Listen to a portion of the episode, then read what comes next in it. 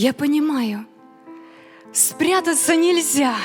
И каждый раз перед тобою каюсь, и все равно, мне кажется, пытаюсь в греховных мыслях скрыться от тебя. Но в эти мысли проникает свет. Ты даже там слепишь меня собою, и ясно мне, что я не успокоюсь. Себе я тоже не укроюсь, нет, а просто это вотчина твоя. Ты захотел и сотворил обитель.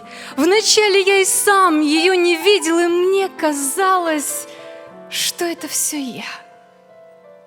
Веду тебя куда угодно мне, дразня судьбы, запретные границы, и с совестью могу договориться вблизи ограничительных огней. Но те огни ты для меня зажег. О, как они меня спасали часто! Чем оплачу отцовское участие? И как могло случиться, чтобы Бог повсюду был спасением моим? И там, где силы, дух мой не держали, ты вновь и вновь мне подносил скрижали и вспыхнул в сердце благодарный гимн.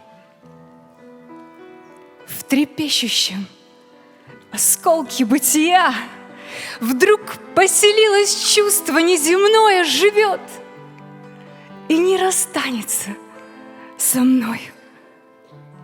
Но чем еще могу ответить я? Аминь.